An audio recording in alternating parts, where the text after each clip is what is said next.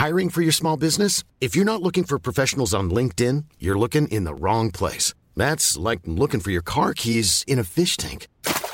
LinkedIn helps you hire professionals you can't find anywhere else, even those who aren't actively searching for a new job but might be open to the perfect role. In a given month, over 70% of LinkedIn users don't even visit other leading job sites. So start looking in the right place. With LinkedIn, you can hire professionals like a professional. Post your free job on linkedin.com slash people today.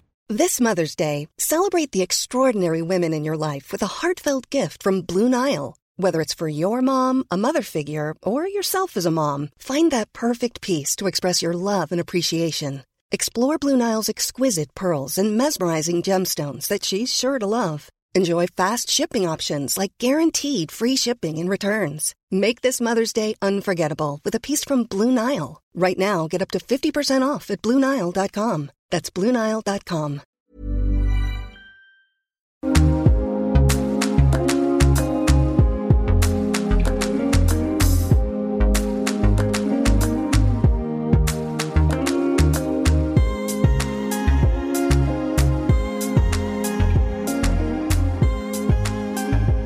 You are very welcome to the Ireland's Birth Stories podcast.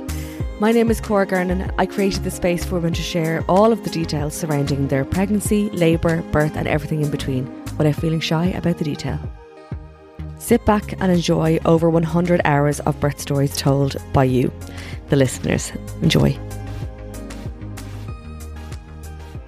Hello there. I hope you're all enjoying the bank holiday weekend.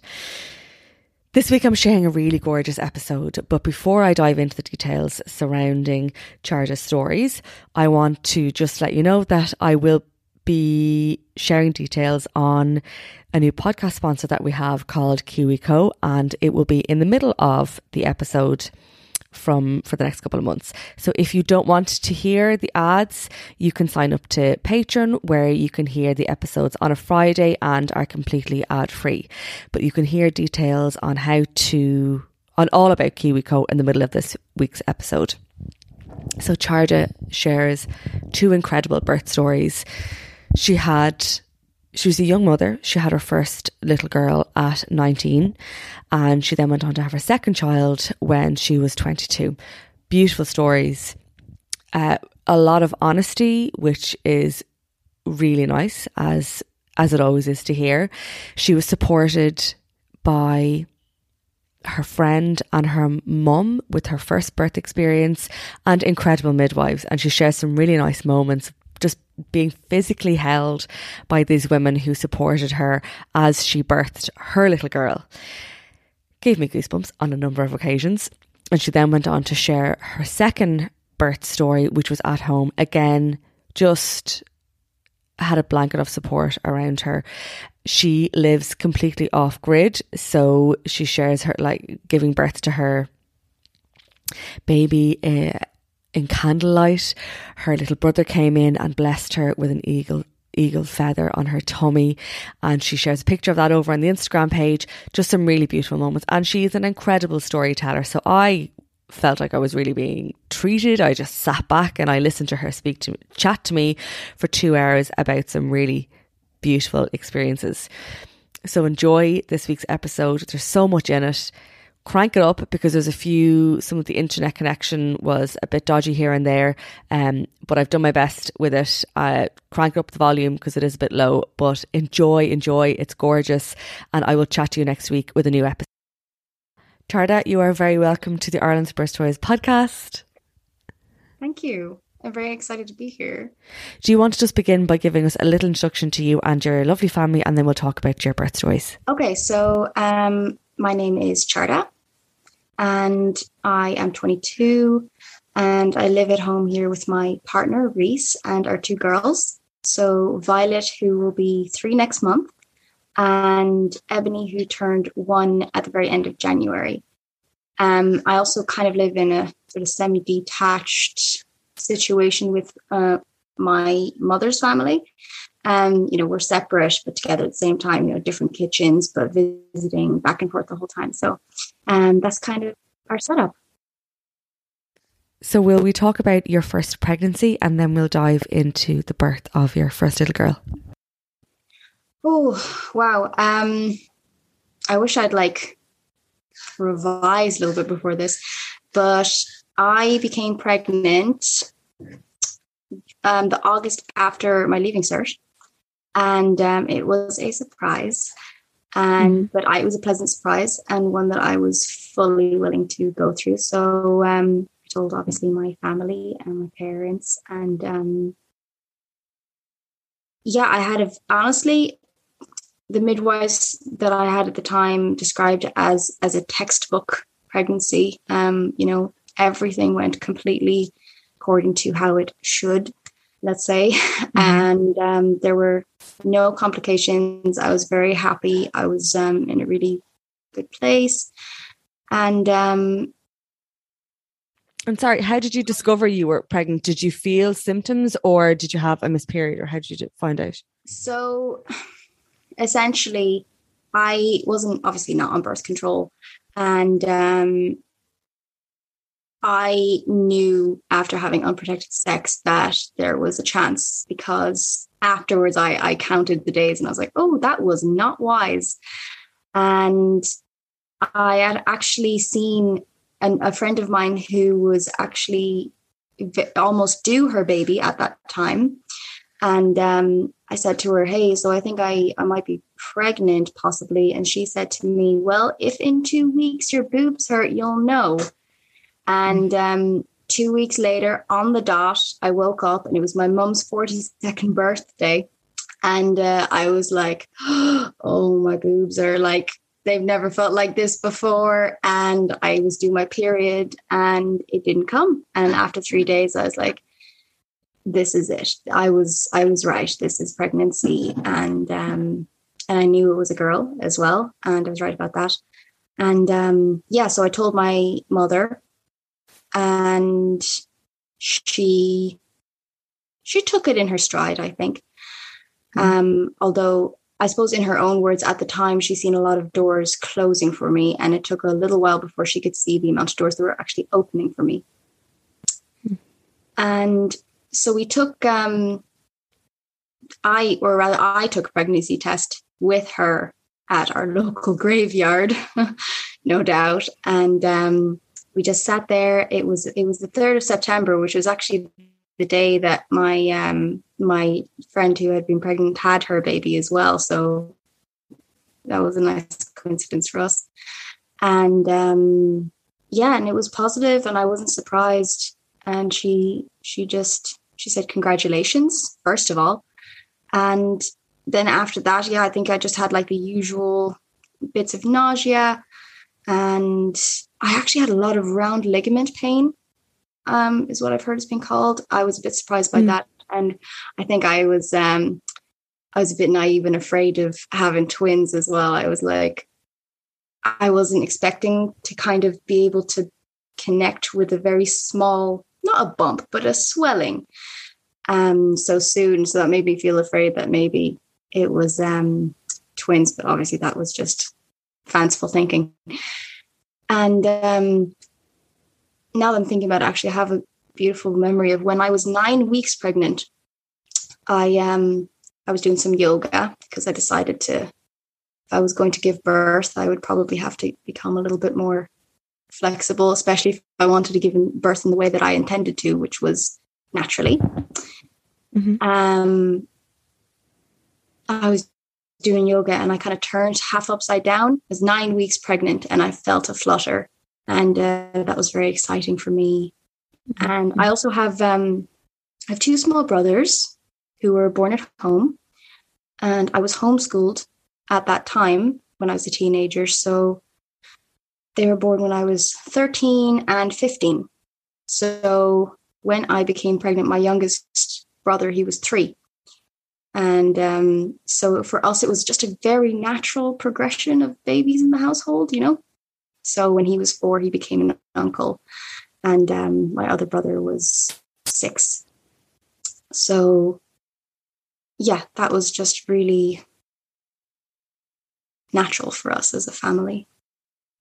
And how did you feel? I know you mentioned in your email it would be nice to hear a story of, I suppose, pregnancy at such a young age from society's perspective, I suppose. But how did you feel then? Um, I suppose around your friends and around your extended family. Um, you know, think, you know, how, how did you feel? I think with my extended family, it was most of my. I'm kind of estranged from my from my biological father's side and then my stepfather and my mother are both Dutch. So all of our extended family are in the Netherlands. So it's not like we're okay. seeing them very regularly, you know. Um, although I do think that having having a Dutch family, it's very common um, and, and very accepted to just um, have abortions um, at that age. So I think my family were a little bit surprised that I didn't go that route. Um, and it wasn't something that I didn't consider. I did consider it, um, but I felt I felt ready to be a mother. I I knew I wanted to be a mother since I was twelve, and I just thought um, I was going to take a gap year anyway, so I thought I might as well take a gap several years. Um, and I suppose my grandmother, she does live here, and she was just over the moon that she was going to be a great grandmother. So I I recognized that as a young mother, I had, I was in a very lucky, supportive situation. You know, mm. um, there was not a single person that I that I actually cared about that said to me, "What are you doing?" Um, and you know, there were a couple couple of my peers that were a bit like, "You're throwing your life away." And I just learned to distance myself from people like that because um, I don't think they would have been good friends in the long run. Mm. And um, actually, the, the, I have a very close friend who um, she was the first person I, I told I was pregnant. I called her right after I took the test, and um, I actually asked if she could be my birth partner um, when the time came, and she was. And it was her and my mother, who was a homeopath and a doula, and we well, she became a doula, in fact, because of my pregnancy. That was kind of her mm she kind of became a grandmother and a doula at the same time. And um, so I had Violet. Um, I turned 19 during the pregnancy, and um, I had her when I was 19 in the hospital. I did originally want a home birth, mm. um, but I called um, the local HSE midwives at 18 weeks, and there was no availability. Um, so I didn't get to go down that route. But looking back, I don't really think having a hospital birth or having a home birth would have made a difference because of the experience I did have in the hospital, which was, yeah, it could have been at home essentially because I had a 15 hour labor and went into the hospital because my contractions were coming on fairly quickly and fairly strong. My friend, who was going to be my birth partner, she had arrived at our house. Um, she she actually um, she went to her employer and said, "Hey, I'm going to be a a, a birth partner for for my best friend who's having a baby. I need to take leave from work um, because I need to be there." And um, her employer you know, looking at this 18 year old girl, like, I don't know what to do here. So she actually gave her a paternity leave. Um, oh, that's that's really that's yeah. I'm surprised. I thought you were going to say they're like, yeah, okay. No, um, she she didn't get, brilliant. She didn't get paid for the, the time off, but she did get the time off. Um, so she got two weeks, and I think she got to stay like almost a week after the birth as well. Oh, cool. Yeah. So did you guys prepare together? Did you did you look at I don't know, did you read books or did you recommend that she read books or anything like that? Okay, basically I I was just trying to stay in this sort of blissful zone towards the end of my pregnancy, you know. Um I read personally I read a couple of books, the main one being The Positive Birth Book by Milli Hill, and I got a lot out of that. Um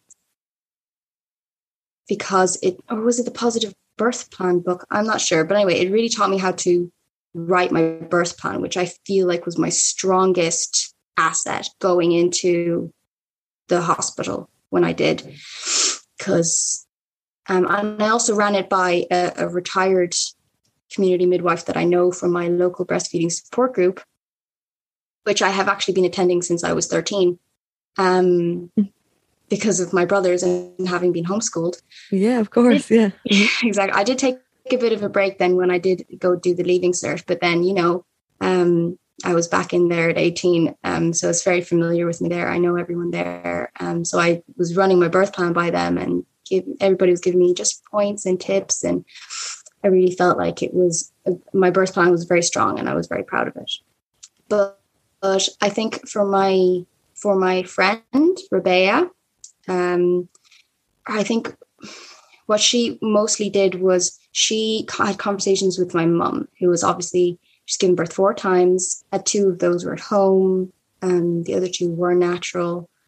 Um, so my mother, and also being a homeopath, she they asked me questions about how I felt, and then they mm. kind of made a plan around what my choices were.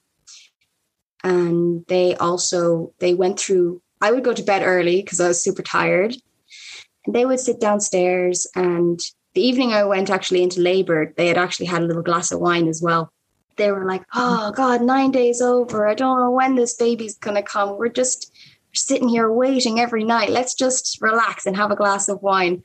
So they were going through the birth plan like they did every night after my due date and um, becoming really fam- like as familiar with it as I was and um, just talking about any sort of eventualities that might happen or how to kind of stay firm and respectful but grounded in a hospital setting those kind of things. Obviously i was not there for those conversations because i was resting but that's what they said they were up to and um, i felt it made all the difference. You know they were really they communicated a lot and they had a good friendship as well. So i felt like um, that really that really supported me when I eventually mm, did go yeah, into labor baby. So, what were your first signs of going into labor? So, I'd had Braxton Hicks coming up to you know my due date. I was nine days over, like I said, and um, I actually had an appointment on on my on my tenth day overdue at the hospital with my consultant to talk about induction, which was not my plan. I was just going to go there, listen to what the consultant had to say, and then just politely say, that's not the route I plan to take. thank you. Obviously, this was pre COVID when I was able to have someone there as well, or even more than one person there if I felt like it.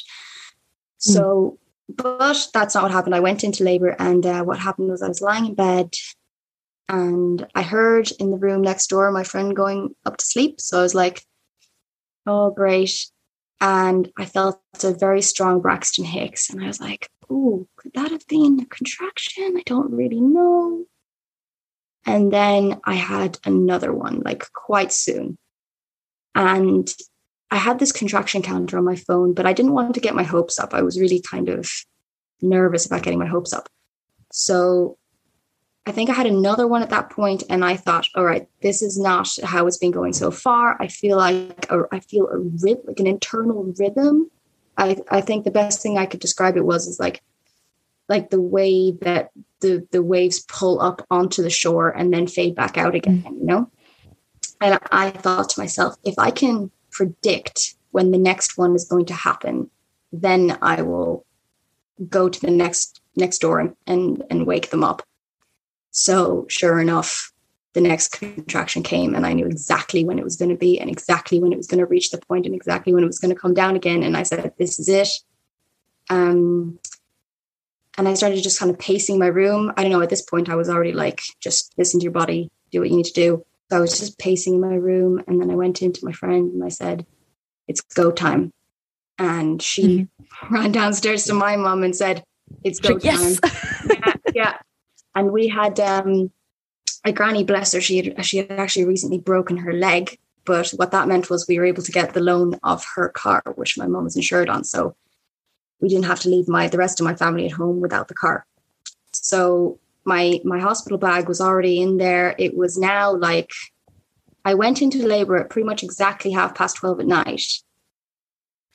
And we took a fair while getting into the hospital. You know, for me, it felt like we just went normal rate, but my mom says that that was the slowest trip she ever took into town. And um, so we got in the car. I was just having contractions basically every two minutes, which I was doing on the contraction counter. But at this point now, when by the time we got into the car, which was like just half an hour later, I was not able to look at the phone. I was not able to press the button, do the counting, none of that. I was just like in the zone.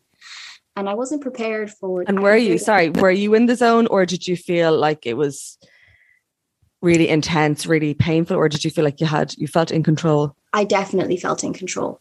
Yeah. Okay.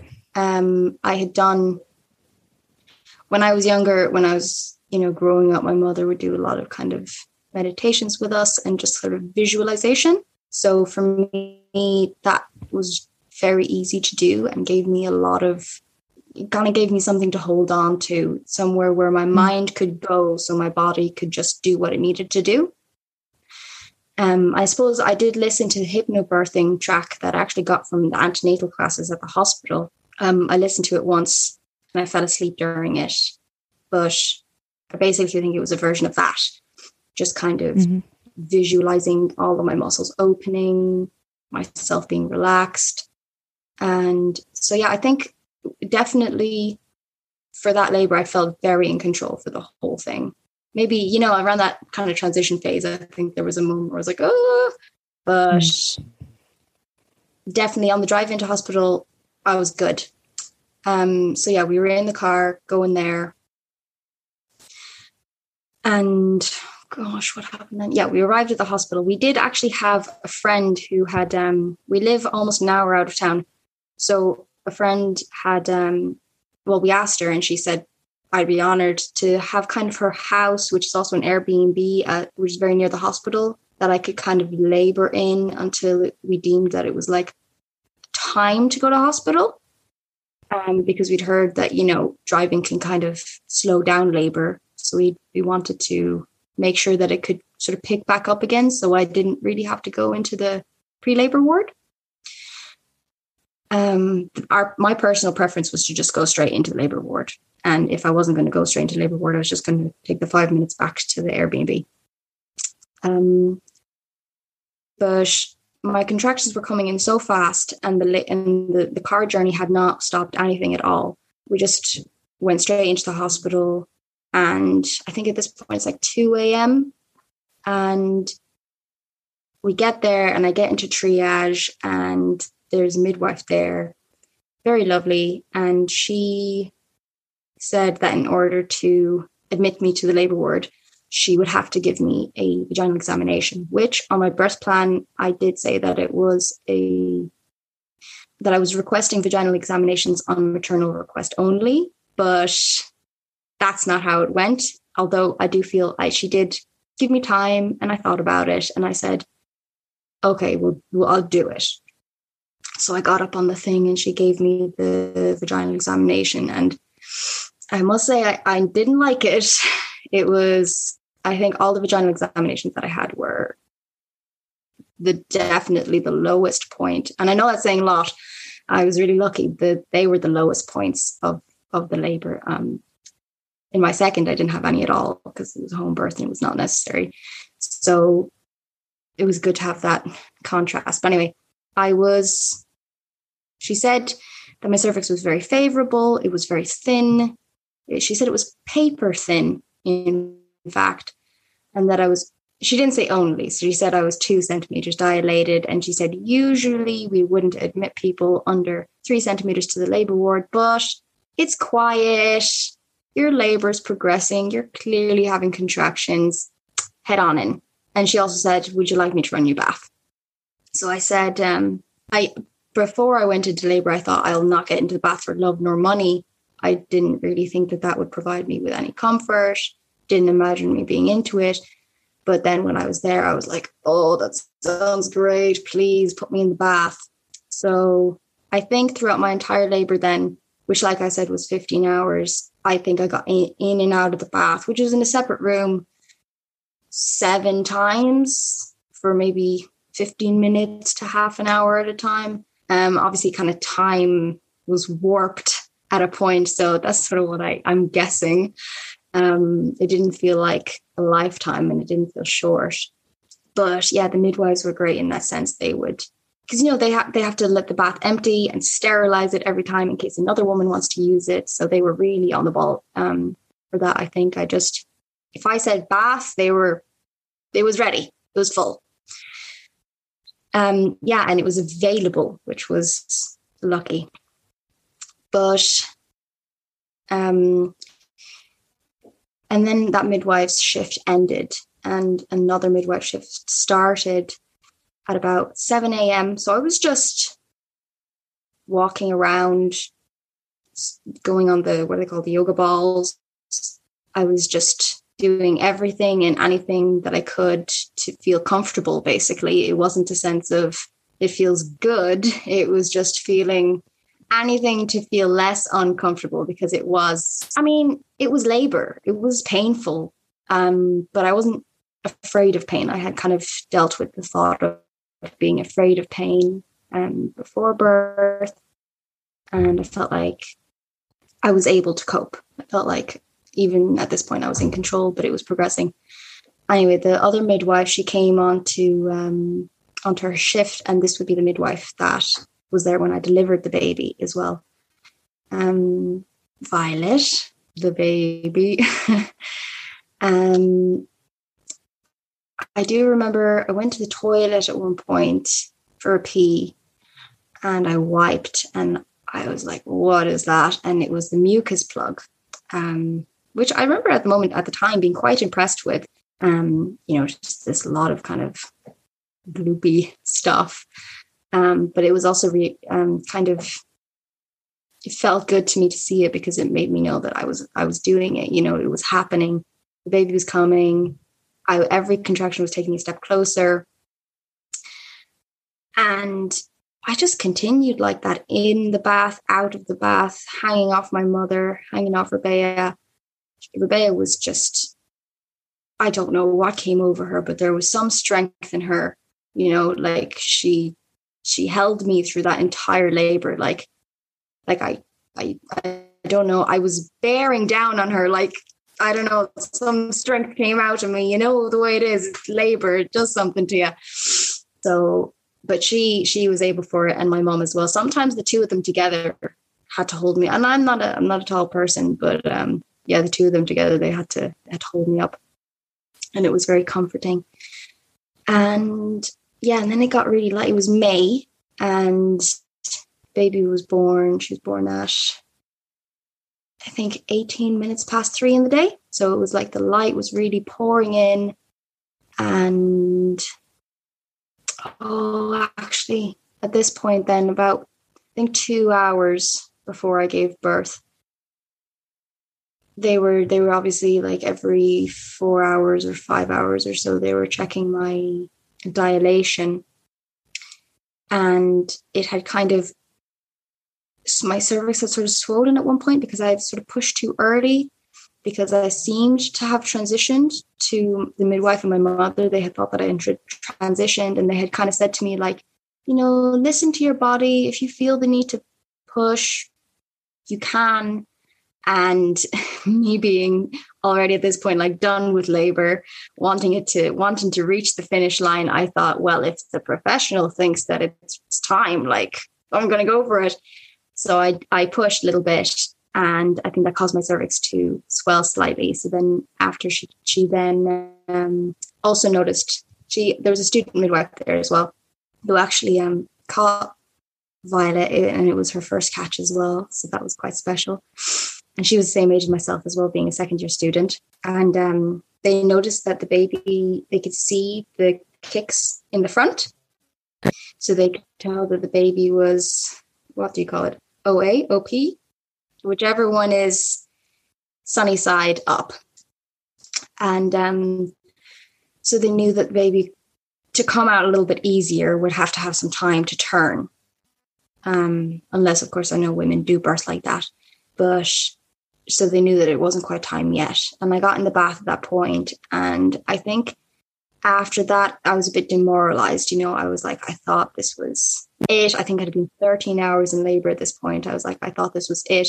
You know, I've been doing this for a long time. I've been in control for a long time. I felt like I was doing good. I thought I felt like I deserved this, like finally getting there.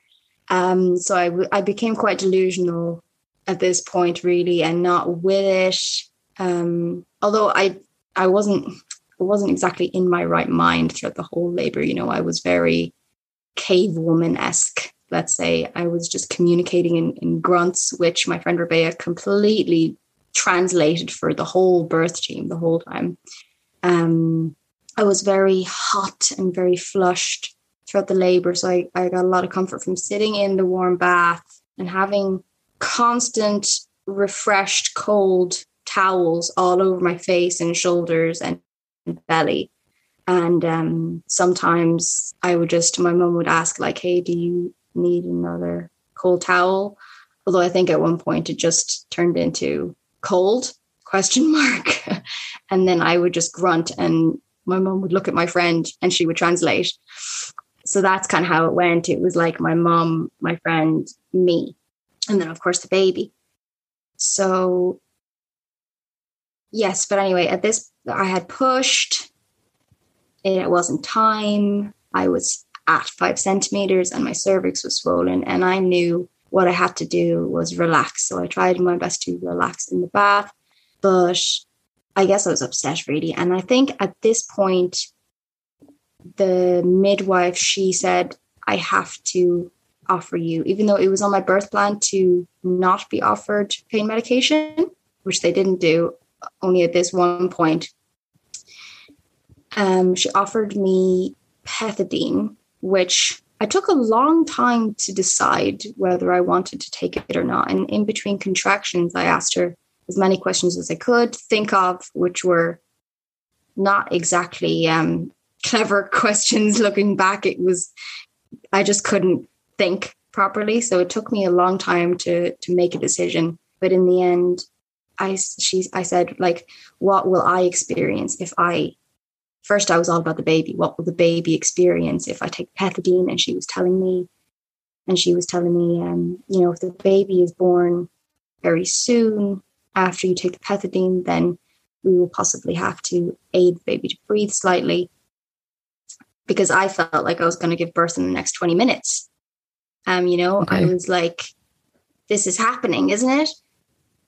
Um, but then she said, but you know, the pethidine will wear off after about, I think it was an hour, an hour and a half. And I said, Are you kidding me? I'm not going to do this for another hour.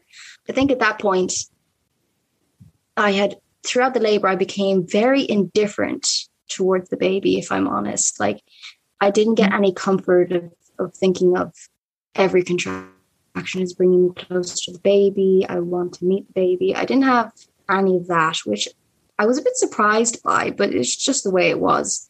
Um, if somebody had said to me at that point, like, do you, I remember thinking, if somebody just makes this end now, you can just have the baby. Um, I was very indifferent to it. I just wanted it to be over.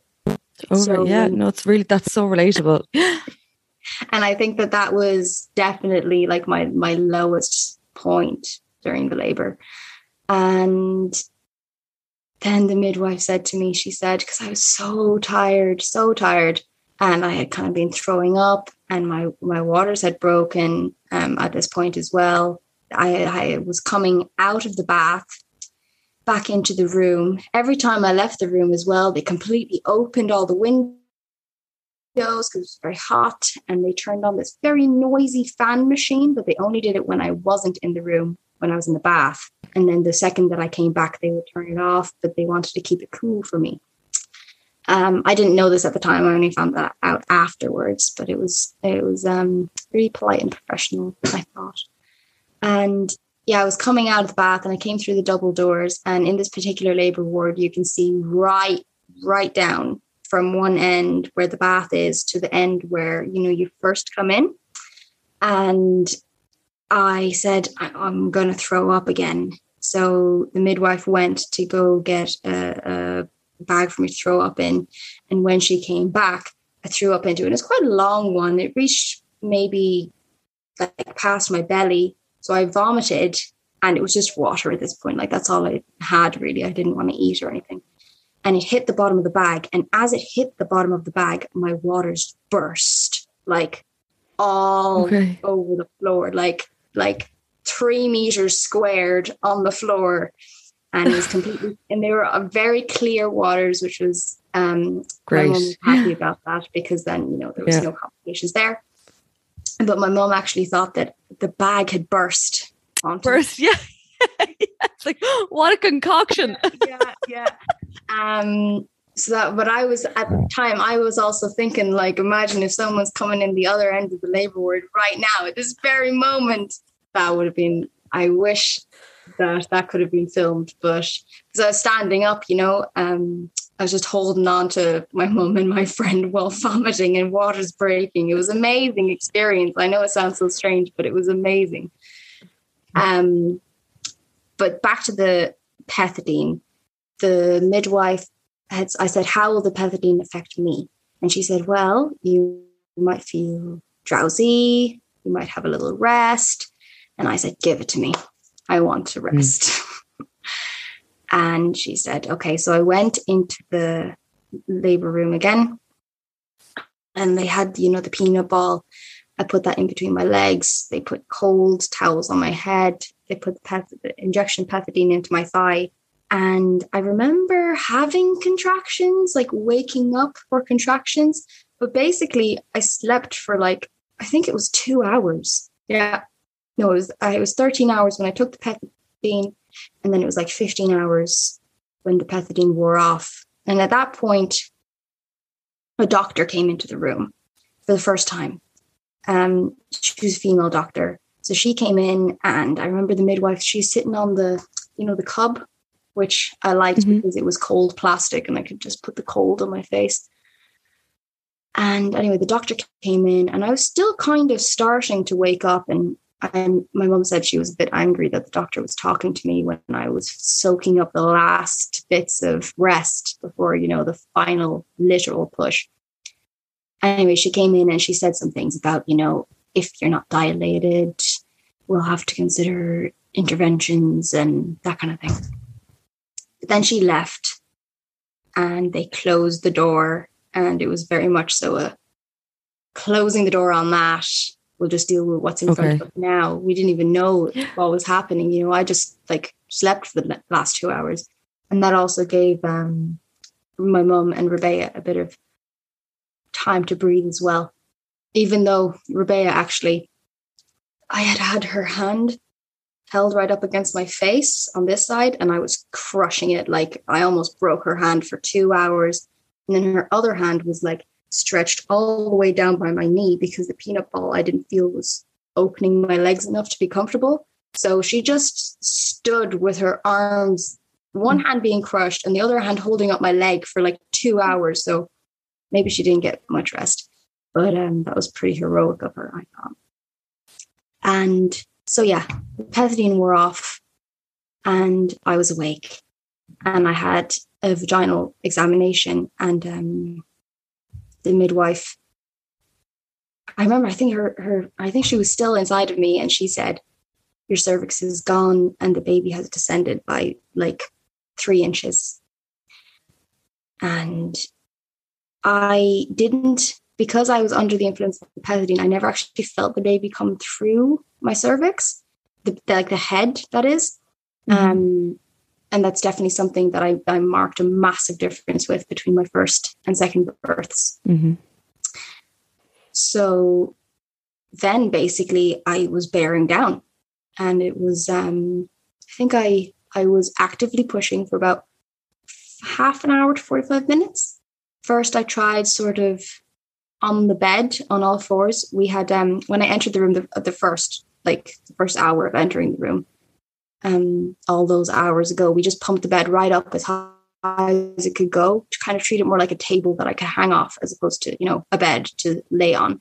Um, so it was really, and we had bent it like you know so that it was more like an armchair and i was leaning on it and um i was i recognized at the time i was sort of avoiding the pain by sort of twisting my body during contractions and bearing down and the midwife she just very calmly said can i give you an, a pointer and um i had asked mm. on my on my birth plan not to be coached or guided um you know just for fear of um just for fear of being um you know like you know the hollywood movies like push push or being told that i was a good girl or anything like that i was not yeah. interested in any of that so that's what i had on my birth plan. And but she said can i give you a, a gentle like advice? And i said yes. So she took just i think it was just one finger and she placed it on the base of my spine. I couldn't see her. She placed it and she said push to here and try and keep your body straight when you're having the contraction. And I did what she said, and it was definitely more painful, but more effective. Mm. And I think at that point, then I decided like I can't be in this position anymore. It's not comfortable anymore. I need to find a different position. So I came off the bed. And the bed being very high was like kind of um, say under my breasts, but like above my bump level. So I was leaning over that and standing. So I I would squat sort of in between contractions for a rest. And then as I had a contraction, I would rise up and my legs would straighten. Um, but also I was bearing down so hard that my friend had to sort of hold my arms on the bed so that I wouldn't just ricochet off back. Um, and I think Violet, she had, I pushed and her head came out to like just above, say, the widest part of the head. And um, and I remember the midwife, she said to me, What you're feeling now, because then the contraction ended, she said, What you're feeling now is what we call the ring of fire. And it's the widest part of the baby's head. And I think that was her way of encouraging me that like it was going to get easier from now on. But I knew at the time that what was happening was just before the ring of I don't know how I knew, but I knew that it was just before the widest part of the head. So I thought to myself, there's no way that I'm getting stuck between contractions with the baby at the ring of fire. so on the next contraction, I really like I gave it welly and I just birthed her whole head from there then in one go. And then I had another contraction and her whole body was born. And I had another mm. whole load of waters um, come out. And the um, the student midwife caught her. And my mum, my friend couldn't see because she was holding me. And so was the bed. And but my mum and midwife were just kind of for my mom, she said that it was like my friend was 18 supporting me who was 19 and the 20 year old midwife was catching the baby and it's I have goosebumps. That is just so cool. It's amazing. Yeah, that's what my mom said. It was and actually yeah. my midwife, she was um she was a pretty cool woman actually. At this point I was because I was, you know, giving birth in a natural position, it wasn't exactly she couldn't see very comfortably. So she actually just completely laid herself on the floor and just kind of propped herself up by her elbow just looking up, very relaxed, very calm, just having a look. Um, and obviously, at some point, another midwife came in. I had never seen, I never knew she was there. Um, she was gone before I could even have noticed. So that I did not feel that interruption at all. Um, but I, I do remember get, while in those final stages of pushing, there was like a red emergency cord all the way on the other side of the room. And um, there was like little holes in the cords. And I just picked one and I looked at that and nothing else. And I just I just hmm. stared at the one point as I was giving birth because I just needed something to focus on. And um and what I hadn't been prepared prepared for, what I never considered is that when you birth a baby, for the first time, someone else is holding the baby, but you're still connected to it. Mm-hmm. So for the first time, I didn't have freedom of movement that I had previously had. You know, I couldn't just walk wherever I wanted to. Like someone behind me that I couldn't see was attached to me from the cord, you know, coming out of me. Yeah. So, and I was standing, and the baby was like, you know, she was kneeling on the floor with the baby. So, I mean, this is all split seconds, but I was just like, what do we do? and I was wearing this night dress and I wanted to have skin on skin. So I was like, get this off of me. So we um we took that off and somehow that I was I was nervous about slipping on all the fluid that had come out of me as well. But those the midwives, you know, they're great. They they whipped all that away in like three seconds. And um and then I think I was kind of comes in flashes now, you know. I was on the bed and I was holding the baby and I was just like, I think it took me a little while before I could really connect with it, you know? I was just like, I did it. I did it. And I was like, I did it naturally. I did it standing. I did it exactly the way I wanted to.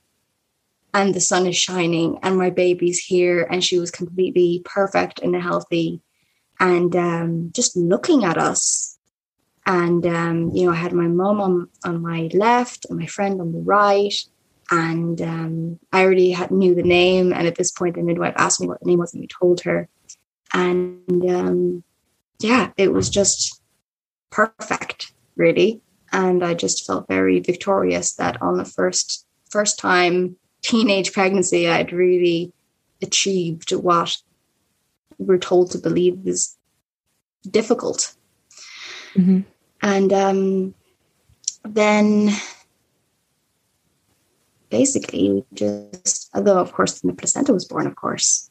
So I did latch the baby on. Breastfeeding was definitely something I wanted to do, and I still do breastfeed both my girls.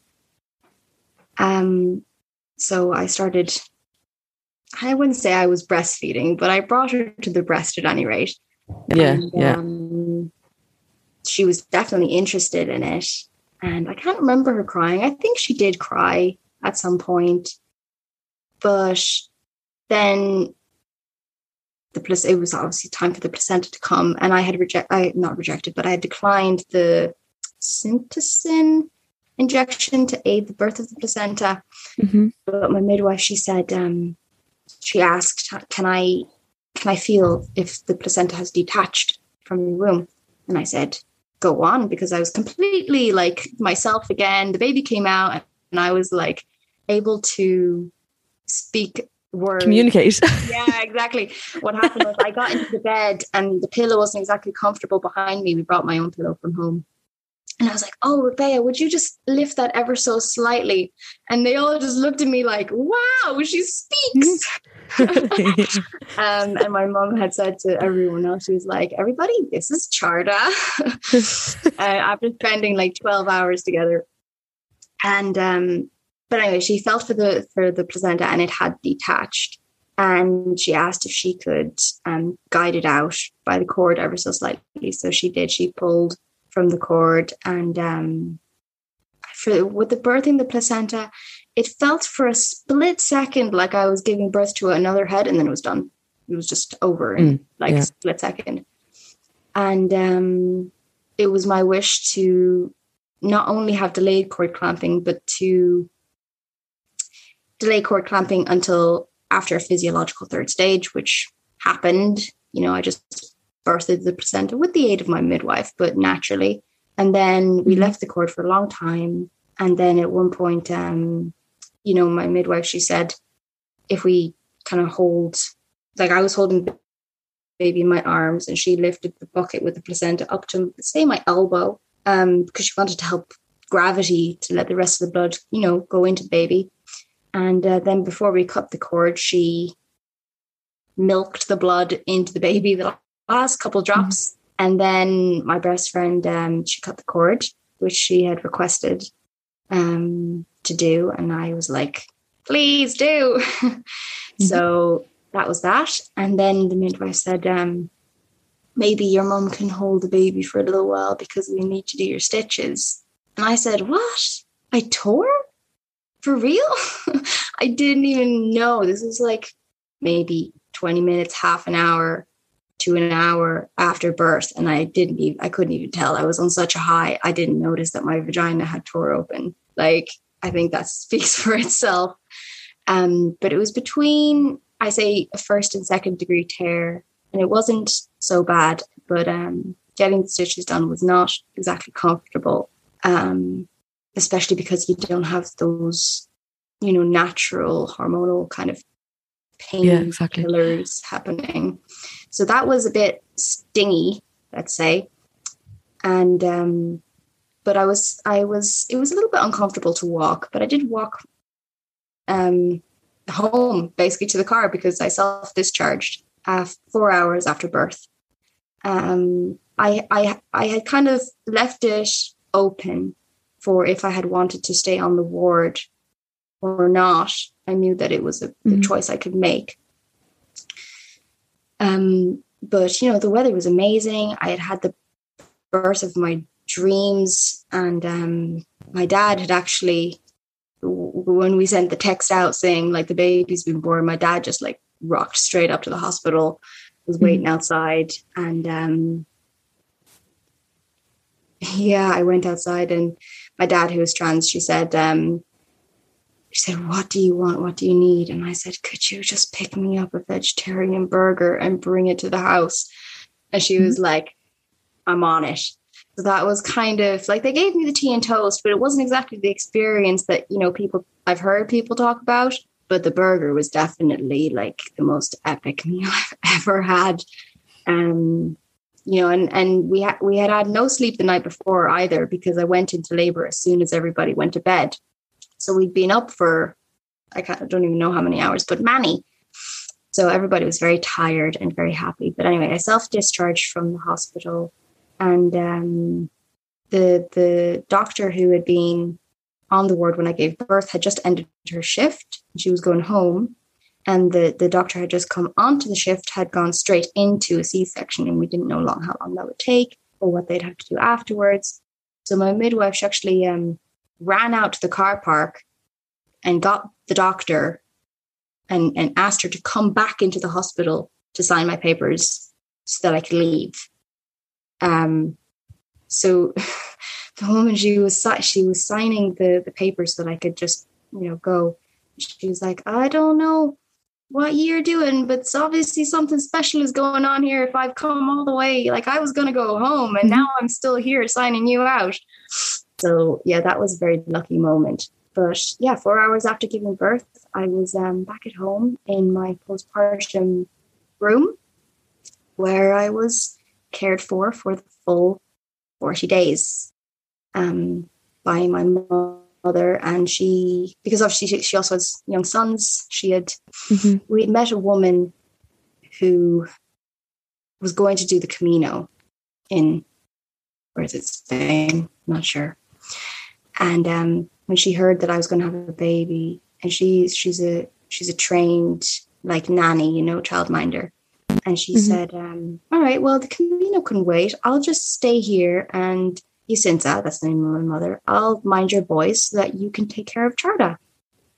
And that's what happened. Like she stayed for the full 40 days and she, Wow. took care of my brothers so that my mother could take care of me and um, helped me establish breastfeeding. And, you know, every single day she would come in and basically just give me nursing care. You know, she would Mhm. check the latch because, you know, she's also a trained breastfeeding supporter.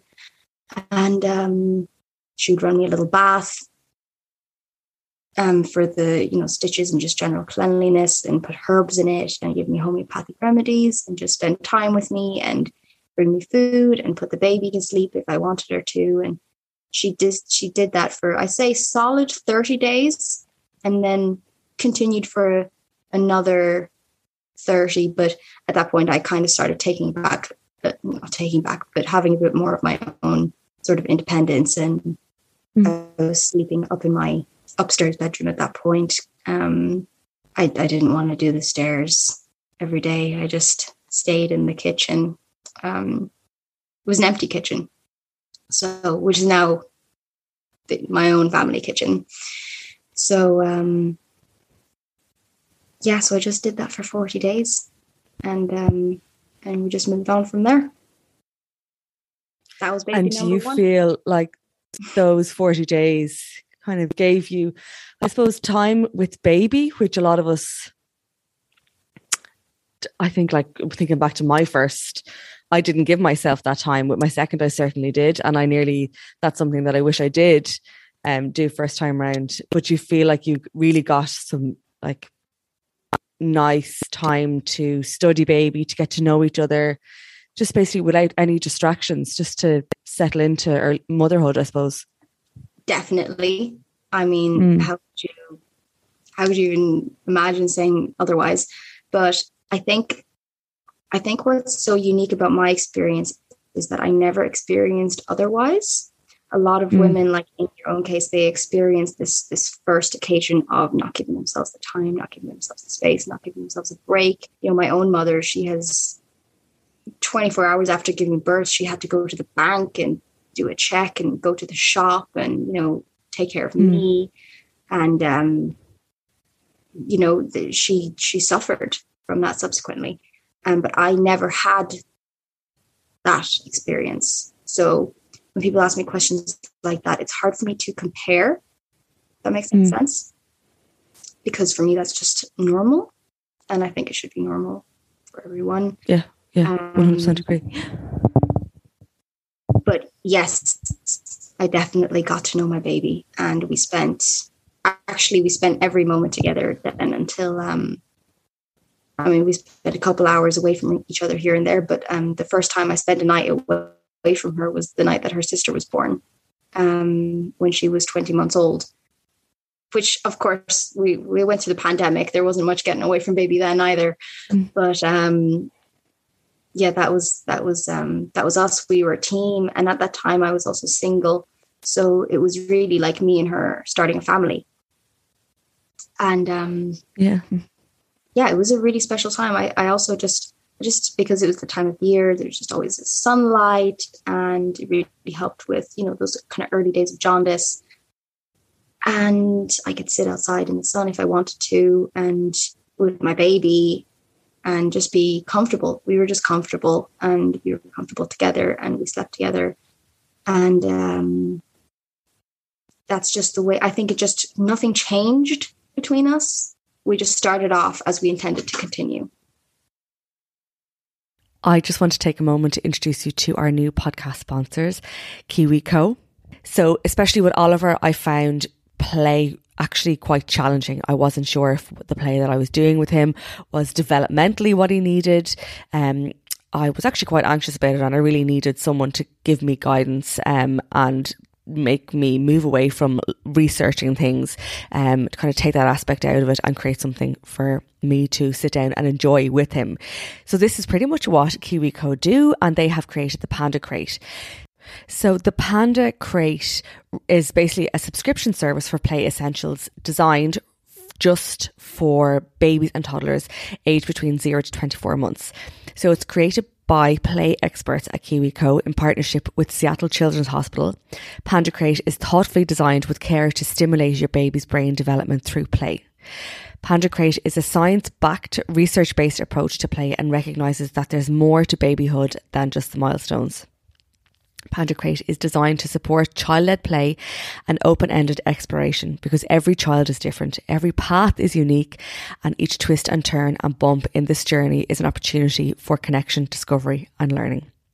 Something that I loved about the, the Panda Crate was the gorgeous wooden toys, and it was really well explained as well. So, one of the crates that we got had loads of animals in it, which was really nice because Eva in particular is crazy about animals. So, I found that she really connected and interacted with the the crate itself. So, it was brilliant. How it works so, Panda Crate is a subscription service timed to your child's particular age and stage. With shipments every other month, each crate includes two months worth of play products and activities, along with helpful resources and play inspiration for parents too, which in all honesty is what I have always needed and still do need to this day.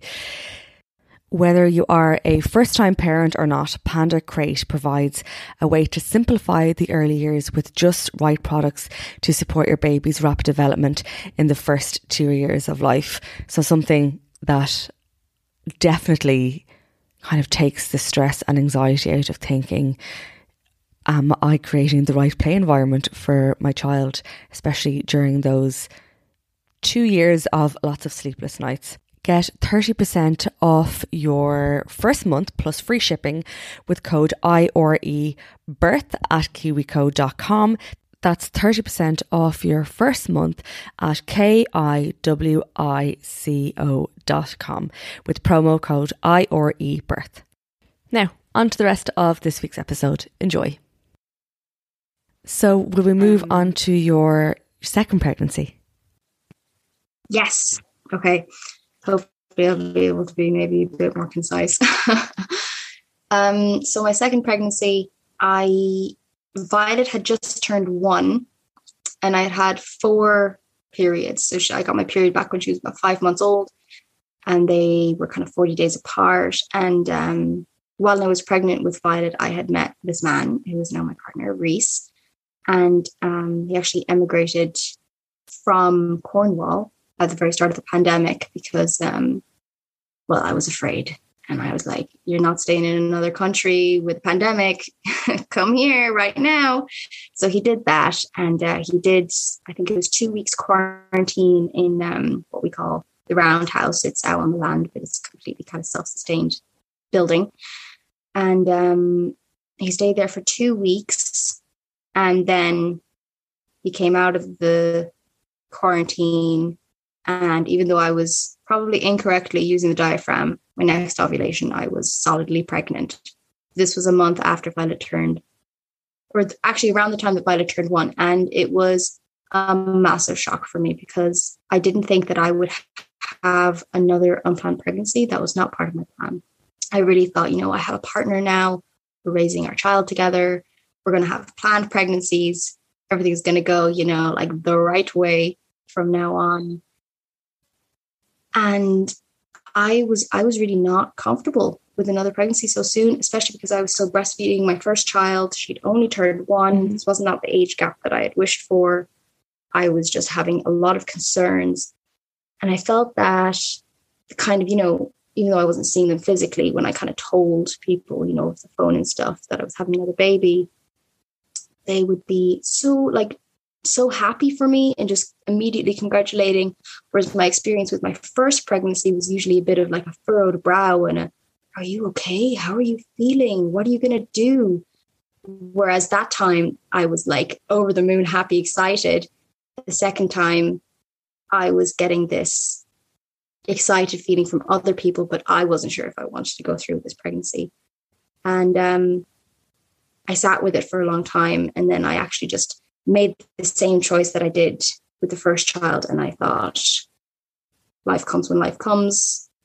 I was always going to have another child. Why not now?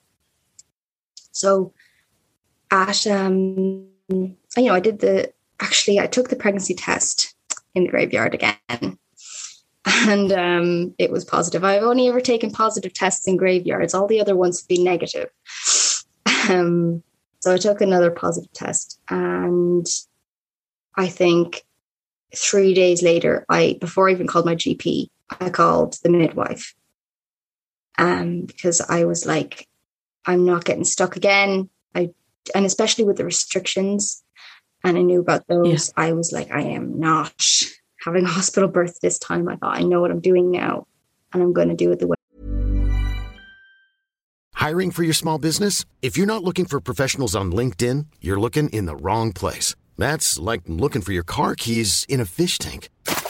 LinkedIn helps you hire professionals you can't find anywhere else, even those who aren't actively searching for a new job but might be open to the perfect role. In a given month, over 70% of LinkedIn users don't even visit other leading job sites. So start looking in the right place. With LinkedIn, you can hire professionals like a professional. Post your free job on linkedin.com slash people today.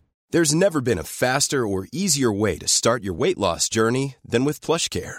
PlushCare accepts most insurance plans and gives you online access to board-certified physicians who can prescribe FDA-approved weight loss medications like Wegovy and Zepbound for those who qualify. Take charge of your health and speak with a board-certified physician about a weight loss plan that's right for you. Get started today at plushcare.com slash weight loss. That's plushcare.com slash weight loss. plushcare.com slash weight loss. Imagine the softest sheets you've ever felt. Now imagine them getting even softer over time. That's what you'll feel with Boll and Branch's organic cotton sheets. In a recent customer survey, 96% replied that Boll and Branch sheets get softer with every wash. Start getting your best night's sleep in these sheets that get softer and softer for years to come. Try their sheets with a 30-night guarantee. Plus, get 15% off your first order at bollandbranch.com. Code BUTTERY. Exclusions apply. See site for details. Burrow's furniture is built for the way you live.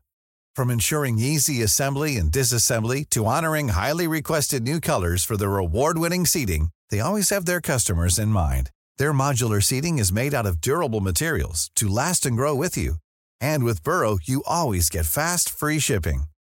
Get up to 60% off during Burrow's Memorial Day sale at burrow.com slash ACAST. That's burrow.com slash ACAST. burrow.com slash ACAST. I originally wanted to. So I called the midwife, and it was the same one that I called the last time. And she answered the phone and she just said, Hello, Charda. And I was like, How do you know my hmm. name? And she said, I saved you my phone from the last time. How are you? I was like, Wow, okay, cool.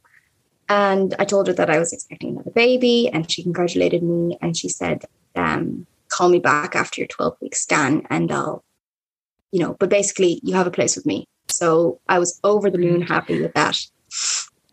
And so then I had the 12 week scan and um, I had that alone, which was a new experience for me. And I was kind of okay, but it was my partner's first time becoming a biological father. So it was hard for him. You know, he was waiting across the road in a cafe with our first child, just waiting to hear, you know, because obviously the first one, you never, I knew that everything was kind of okay, but you don't really know, no. And they said to me that everything looked perfect, except the, the one thing that they remarked on was that I had a small hematoma, subchorionic okay. hematoma and I had no idea what that was, but they said it was a minor bleed and they said it was nothing to worry about. So I said, okay, nothing to worry about. They said, um, have you bled at all during your pregnancy so far? And I said, nope. And they said, well, you might expect a little bit of blood. You just, um, you know, if there's a lot of blood or if it's very bright, do call or come in. I knew all these things anyway. But I think I remember having the ultrasound and you know they they have to kind of push relatively hard with the stick or whatever it's called. And i remember thinking like well if this doesn't cause me to bleed i don't know what will um because they were pushing so hard. And then two i think it was just two days later i woke up and i had that feeling like you know when you wake up and you've got your period and you just know? I knew yeah. i was like there's blood there. So i looked and it was very very small amount of very dark blood so looking back, not really anything to be concerned about, considering they told me that there was this small hematoma, um, which I had then obviously, after I found the blood, I was like, oh my God, what is this? What is happening to me? And then I found out that there was this um, massive kind of risk around hematomas and them growing. And um, it feels so long ago now, I can't really remember, but I do remember for this pregnancy, that was really like the beginning of the, the permanent anxiety that I felt for the rest of the pregnancy. Um, because I just felt like, like there was something really wrong about bleeding when you're pregnant. And also, mm. on some level, I felt a lot of guilt for not really feeling ready for this pregnancy and not really sure if I wanted to continue with it. Um, and I felt like maybe that like my thoughts had caused me to start having a miscarriage and I didn't want that. Yeah. Um, and, you know, obviously I just try and hold some compassion for myself now. But at the time, that was a really hard um, thing to kind of think about, you know. And yeah, I felt quite alone then. And my partner, he was really trying to support me because, you know, I was told by the midwives, I called them, just rest, try to relax, so that's what I did. But I mean, try to tell someone to relax when they think they're losing their baby is like it's not very easy. Um, mm. And also, you know, you had people because I was still breastfeeding my first child telling me that that was going to cause miscarriage and things like that, which I know is not based on any evidence. But yeah, so I was quite afraid. And I think the bleeding stopped. It was very minimal, like really very minimal, like barely any spotting, very dark blood. But I was afraid.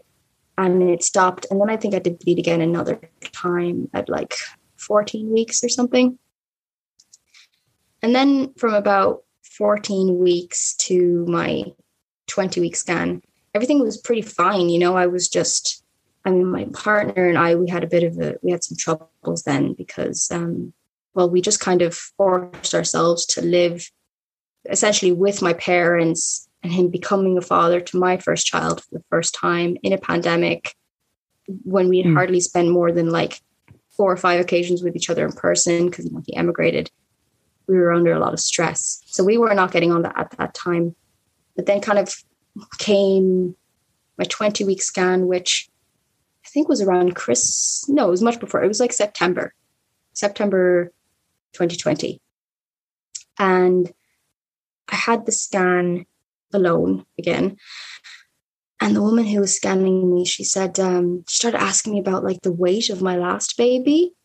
And Violet, she was um she was like three and a half kilos exactly. So that's like two points off eight pounds. Um, so she was like a fair sized baby for a first baby, especially considering yeah. that I was only 5'11 when I was born. You know, that's very standard for, you know, Dutch continental babies, which is like my genes. And um, she said that my baby was a bit small and she was going to book me in for another test or another scan in two weeks to check its growth. And I didn't really think anything of this. I was like, babies are small sometimes, whatever. And my mom, I remember I told her at the time, and basically her her like radar was up. She was like being very kind of suspicious of the system. She was like, don't she was almost like, don't go to it. Like just trust your body. You know that there's nothing wrong with this baby. If they put like a red flag on your file, they're gonna just push you and push you and push you and push you until you are afraid and agree to things that you don't want to agree to. So looking back, I was very much so like, just another scan. It's fine. Um, and part of me was kind of happy to like get to see the baby another time. So I went to the scan again, and basically it was just I ended up having a total of 14 scans and from week 20 till week 38 and dopplers so we had the scans bi-weekly and the dopplers every week. Um, so that was in, in and out over christmas during a pandemic into the one hour drive into town. And i do, i still i hopefully have a license soon but i was relying on my mother to drive me. Um, you know i'd have to find you know, if my partner was working, somebody else would have to mind my child, or I'd have to bring her every week into town. And it was just, it was a hard time. And as well as that, um, basically, I was being told that my baby was small for gestational age. And on the kind of growth centiles, she was, we didn't know that it was a girl at this time, that baby was, um, it wasn't so much that she was, she wasn't sticking to her own sort of curve she was fluctuating on the curves. Like she, they said, you know, if your baby was on the ninth centile, but was always on the ninth centile, that wouldn't be a concern. Um, I am a bit skeptical about how they were measuring my baby. It was usually a different person um, until the end. It was usually the same person at the end, but it was often a different machine. And um, there was one time that I was just a bit peeved off with the whole thing that I'd say, like, I'm not going to go for the weekly Doppler. I'm not, I don't want to do that. And she wrote it on my file. And then she told me that my baby had significantly dropped in weight and that my baby was like losing weight in the womb. And I was like, I believed it all um, because, you know, better safe than sorry, right? You know? And um, essentially, I lost my home birth at 20 weeks and I was heartbroken. My mom was heartbroken, and we were preparing for all. I mean, my partner was also heartbroken with the restrictions. You know, it was really, I think we could have coped if it was, if the restrictions hadn't been there, but they were, and we were not comfortable with them. I mean, I don't think anyone was. So basically, I just spent the entire latter half of my pregnancy feeling like the fight or flight or freeze. You know, I was just permanently on the verge of a panic attack. Like, um, my mom would say it to me. She was like, my pupils were like constantly big all the time. I couldn't, I had no kind of emotional barrier. Everything just went in. Everything was just causing me to freak out. And um, I was, you know, kind of, my consultant was not really willing to go along with anything that I was suggesting or saying. And um, my consultant at one point said that I went in one day with like my little piece of paper with all the points that I was going to make this time about, you know, I will be having a home birth because you haven't actually got you haven't taken into consideration the fact that I was a small baby, the fact that this is a different father, um, and also you haven't kind of said, "Let's wait and see how it progresses." You just immediately told me they were talking about induction from the get go. Like they were like, "Oh, your placenta is just probably not giving your baby enough nutrients." Um, so at say 38 weeks, we'll probably have to induce you to make sure that your placenta doesn't like die and stop providing baby. And then you'd have like an emergency. So they're trying to tell me that induction was like a better option than cesarean when I and I was still like dreaming of a home birth, you know? Um, so I went in one day and I was like, I've got my piece of paper. I'm going to tell them all about, you know, the reason that I think I should still have a home birth conversation with him about it. So I said, Can we talk about the home birth for a moment? And he said, um, Oh, I think we can both agree that a home birth is just completely off the charts. And we didn't talk about it again. And after that point, I think I, I lost faith in communication with him. And whenever I was in his office, which he didn't really show up to our appointments very regularly, even though I was going into the hospital every week. Um, and which, you know, I mean, it was like a three hour waiting and then and then for like 10 minutes of an appointment and then another hour waiting and then a half an hour with a consultant and then a drive one hour in and one hour out. It was a massive chunk out of my life. And I was just missing like the enjoyable parts of my pregnancy, you know? I wasn't I wasn't able to enjoy it. So I really do feel like my pregnancy sort of robbed of me at that point. And it was over Christmas as well you know, I had a I had a scan on Christmas Eve. I had a scan on New Year's Eve, and then just like all the way through, you know. And at one point, I remember saying to my doctor or my um, consultant, he he said that he wanted me to go for a Doppler weekly for the first time, and I said, you know, what is that? What does it do? And he said, oh well, a Doppler is when we check the the the blood flow from the placenta to the baby to see how much baby's getting. And I was like, and what would be concerning? And he said, well, say for instance, if you walk down there right now and we looked at the Doppler and the blood was not going the right way, then we'd be talking delivery within 24 hours. And me being like 28 weeks pregnant, I said, but you won't be able to induce me because I'm only 28 weeks pregnant. And he said, oh, no, I'm not talking about induction. I mean, you'd have a C section within 24 hours. We just admit you immediately and you would not have time to see your family. You would not have time to explain it to anyone. It would just be immediate. And i recognize now that that was actually a kind of a threat and a method to make me feel afraid and a method to make me more pliable and i did become more pliable because i was afraid It's like you when you're pregnant and afraid you just you just go with what you you know the professionals are telling you right? Or at least I did.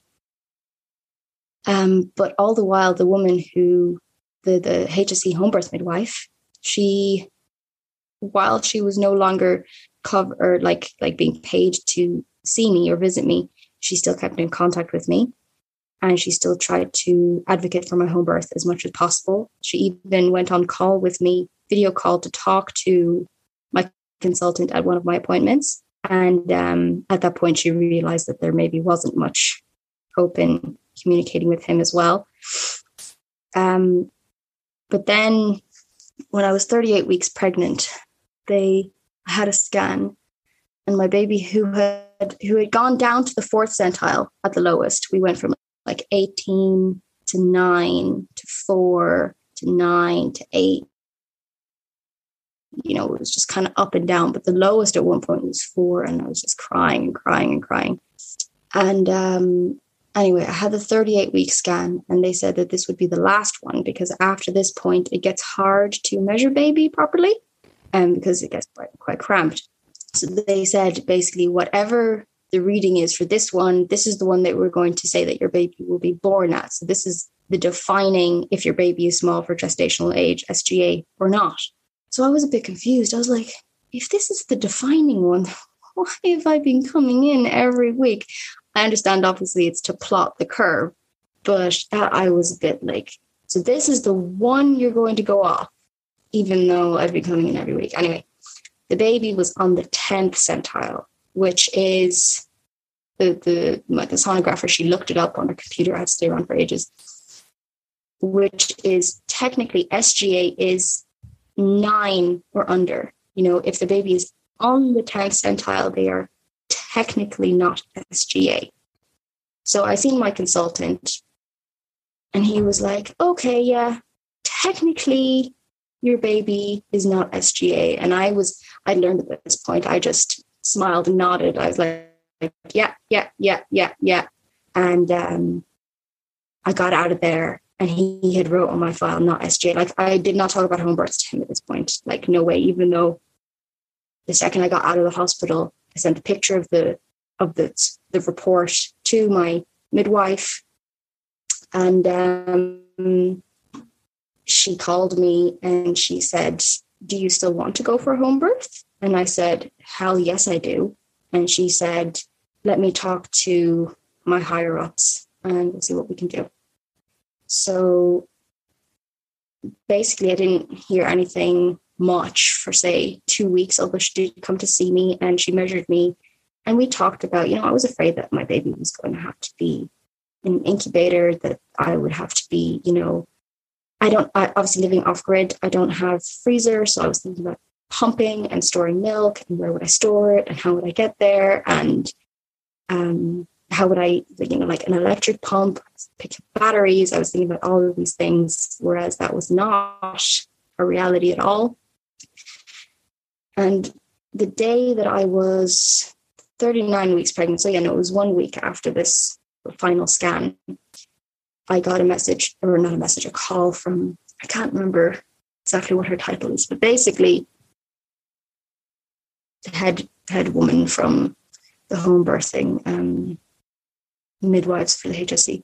And she called me and she said, um, so yeah, your baby's technically not SGA, so that does make you eligible for home birth. She said, but in order to kind of keep a working relationship with your consultant, I can only sign you off technically without him knowing for one week. So basically, I had from the first day of my 39th week till my due date to give birth at home. Otherwise, it would have been a hospital birth. Um, who knows what that would be like, you know? Um, so this put me under extreme pressure. Like, like I had one, I was trying to just, you know, connect with the fact that I was finally able to say, I'm not having an induction. I was finally able to say, baby comes when baby comes um, you know, I'm going to be able to birth this baby naturally. That was a big win for me and my family. Um, and and I was now thinking about even possibly home birth, which I was prepared for. I was prepared for both. I was prepared for everything. I did a lot of education about different types of induction, which my local hospital didn't provide the types of induction that I was asking for, like a Foley ball and that kind of thing. And there was just they were going to do it their way. And there was no other, my way was not going to be part of their plan. Um, but yeah, so I had one week and I was like, okay, baby, um, if you really want to be born in the hospital, let's do that. But if you want to be born at home, you have one week. And I don't think I've hiked so much in my life. it was January and on, on the 17th of January is my own birthday. So I was just, uh, I just turned 21. I was full term expecting a second child. And I was hiking up mountains in the snow, like as fast as I could. I was doing everything that I felt comfortable with to try and cause this baby to come along while also trying to remain not too invested in it, even though I really was. Yeah. And um, and then on I think it was 39 weeks and eight days. No, not eight days, that's not a thing. Um it was five days, that was it, five days over 39 weeks. I had an appointment at my midwife's house, and she lives also an hour away. And we drove there, and it's a very bumpy road on the way there. And I was having, I, from 38 weeks, I was having so many Braxton Hicks, like many, especially when I was breastfeeding my older child as well. So we were driving on the bumpy road there, and the whole way there, we were talking about membrane sweeps, which was not something that I had ever kind of really considered doing because, excuse me, because um, most women that I'd heard talk about it said that it was kind of done without their consent. And so I just had all these sort of horror stories about membrane sweeps. And um, I, we spent that hour listening to all of my thoughts, doubts, pros, cons, weighed it all up, thinking like, if I didn't get it and the baby was born in hospital, would I, would I regret not, not getting it? If I get it and it's uncomfortable and it doesn't work, would I regret that? Which would I regret more? It was an intense conversation anyway. My partner, my mom in the car, and my daughter, and we arrived at the midwife, and um, I went for the membrane sweep. In the end, we pulled into her estate, and my mom said, "All in favour of a membrane sweep, raise your hand and say aye." And everyone in the car went aye. for my toddler, Violet. yeah, that would have been funny. Um, so we pulled in, and I told her, I said, "Right, um." Willing to go ahead with this. And she had been sort of gently pushing, um, but very respectful of, you know, what my own ultimate decision would, be. And she was saying, like, usually if we do one membrane sweep, we want to do another one sort of in a couple of days because that's most effective. So she said, um, she had a bed in her office. So I lay down on the bed she had this super cozy blanket that she put over me and my mom was there in a chair and Reese was there in the chair and the toddler was there sitting on Granny's lap. And she said, I'm just going to check, see if your membrane or your cervix is like favorable. And she inserted her fingers and she said, um, yes, your cervix is definitely favorable, although it was in some kind of a position that wasn't perfect at the time. Anyway, that changed later. But she said, if you're happy, I'll go ahead and do the membrane sweep. And she did. And I'll admit it was awful. Like, I mean, it doesn't compare to labor, but it was not an enjoyable experience. I remember just gripping the bed post above me and mm. just bearing through it, which it didn't last very long, but it was definitely not comfortable. And that was it I was with like my most loved people, a woman I really trusted in her home on a bed. And I was like, I can't imagine having this done like unconsensually in a hospital setting with a person you don't know. Um, so I was very grateful for the fact that I had, had a pretty okay experience with the membrane sweep. And then we, um, on the way home, then actually, actually, backtrack. I had the membrane sweep and then I sat up on the edge of the bed and um, we'd gotten quite familiar with, mid, with the midwife. So my mum and her, who were the same age ish, they were just chatting. And I, I just kind of looked at my mum and I was like, we need to go home. Like, I just really need to be home right now. And my Braxton Hicks, I was like, this feels different. I mean, it doesn't feel the same as last time, but something's a bit different. But again, I think more than even the first time, I was so so concerned that I was getting my hopes up. You know, like I had two days left yeah, before, yeah. before the possibility of a hospital birth. I was like, is this just wishful thinking? is this just me really wanting it to be like the membrane sweep worked? How amazing would that be? And I never actually heard a membrane sweep working story. But anyway, we pulled up at the gas station on the way home, and um, I, I, a friend of mine had called, and she, I called her back, and I said, um, she said, "Oh, I'd stopped by your house, but you weren't there. I dropped off some clothes for Violet." And I said, "Oh, brilliant!" And I said, "Hey, come here. I just had a membrane sweep. Um, did you ever have one?" And she said, "Yeah, yeah. When I had my daughter, um, I had been in labor for like a day and it wasn't really progressing. So they had given me one and it worked amazingly. And I had the baby in like an hour. It was brilliant. And I was really filled with this great feeling that mm. like I had a, a positive membrane sweep story right after having one. Um, mm. So we drove home down the rickety roads an hour and we had to pull over several times because I needed to take a breather, you know. And None of us said, Is this labor? We just said, Let's just count the time and go home. You know, none of us said, Is this it? None of us said, um, you know, there was no rejoicing. You know what I mean? Like even though it was a mm. happy, happy thing, it was we felt more afraid than we were preparing ourselves for the worst, even when it was actually happening.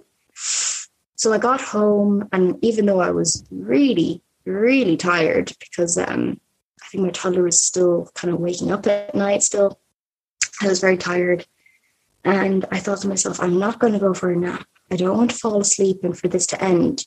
So I'm just going to walk some more. So I went onto our land because we have a bit of land.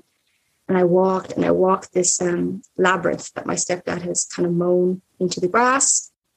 And um, and I just kept walking. And we are part of the, we run like a free peer to peer kind of pregnancy group here. And there was one woman who was also due at the same time. And she was like, um, lads, I've just, you know, done the deed with my fella and I think I could be going into labor. Like, how do you know? And um, I was there, like my mom and I, we like bounce off each other and we were like trying to give her suggestions and things to do. Um, it was a great distraction for myself, to be honest, at the time to just think yeah. of someone else and a woman who, you know, we had kind of traveled through our pregnancies together. She had her own difficulties and I had mine as well. So we had that in common, even though she had uh, moved to a different county at this point, but, you know, we were still connecting. And I think it wasn't until, so we got home and say about three. And I think it wasn't until like at least nine, no, not nine o'clock at night, maybe six that I realized that this was actually labor. And like we had gone past the point of no return. Because with my hmm. first, mm. I didn't really have that kind of gentle first stage. And that was actually my wish for my second birth. I, I thought, you know, I would really like that sort of gentle first stage where everything just gets a little dreamy and it's kind of contractions are happening, but we can still chat and have fun. And I had that, even though we were we were frightened that it wasn't going to go our way. Um, but the birth room was completely set up. Um, this is the room where I also had my postpartum um, with the first with Violet. Um, so it was all ready to go, really. And um, it was starting to get dark. So I came inside and I remember feeling so tired. I thought I'd lie down for a while, but lying down made the contractions just so unbearable. I couldn't do it. And um, I think for me, a very poignant moment in this birth was I stood up and I had a contraction. And which is very not like me. Like I didn't cry when my first was born. I didn't cry during labor. I just burst down into tears of both like this is painful and this is um, happening and happening. Yeah, of course. Yeah. I was at home having my baby and my baby was healthy and my partner was there and you know my toddler was just like next door with my 17 year old sister you know like everything was everything was exactly how i had dreamed it would happen from the first moment that i knew that that baby was there you know um so it felt like it felt like a fairy tale you know i think it, even weeks after the birth we were like that happened you know um and you know, the labor was much faster. Um, we called the midwife because we were like, it worked. The membrane sweep worked. Um, she's definitely in labor. I remember when we left her house earlier that day, she said, Oh, I might see you later. And we were like, ha ha ha, yeah, maybe. Um, so she showed up at say six. And um, on her notes, she only counts the labor as starting then. But I felt like I'd been laboring since I had the membrane sweep around like 11.30 in the day. So yeah, I was just, I was birthing away. I was doing, you know, the typical cow mooing sound sounds. I was definitely instead of cave woman this time cow sounds. I've been told that I'm right. And um, my mom has this, you know, like a sling for a baby, like this like three meter long cloth. She got one of those when I was born and fished for years because I was a very small child. And we have this hook in the ceiling, and we had um sort of attached it around the hook and done just a really big knot in the bottom. And I got a lot of relief from that at the start. You know, I was just sort of swinging in it, hanging in it. Um, and then I had a bath, had loads of like my partner was feeding me all this food that I loved. And my actually, um, how old was he then? He would have been five. I think he was five. My five year old brother, he came in this um, massive eagle feather that our land was, and he um, came into the room and you know living off grid candles are very normal for us. Like i have a candle on right now. But the whole place was just lit with candles and lit some fairy lights and i was in my kitchen and everything was just clean the way i liked it. And he came in and he put the feather on my belly and he hmm. basically just like blessed the space my little five year old brother. And um I think he actually said like bless you and bless the baby then he left. and then he left. I was like, yeah, yeah. Thank you. yeah, that was it. You know, um, I didn't, he didn't come in, but um, I remember he, I had a contraction while he was there and he was just looking at me like, okay, that was a contraction. And he left because, you know, we talk about these things at home as well. And um, I by the time that the midwife arrived, I was really in the throes of it. And I definitely did not feel as in control the second time as I did the first time.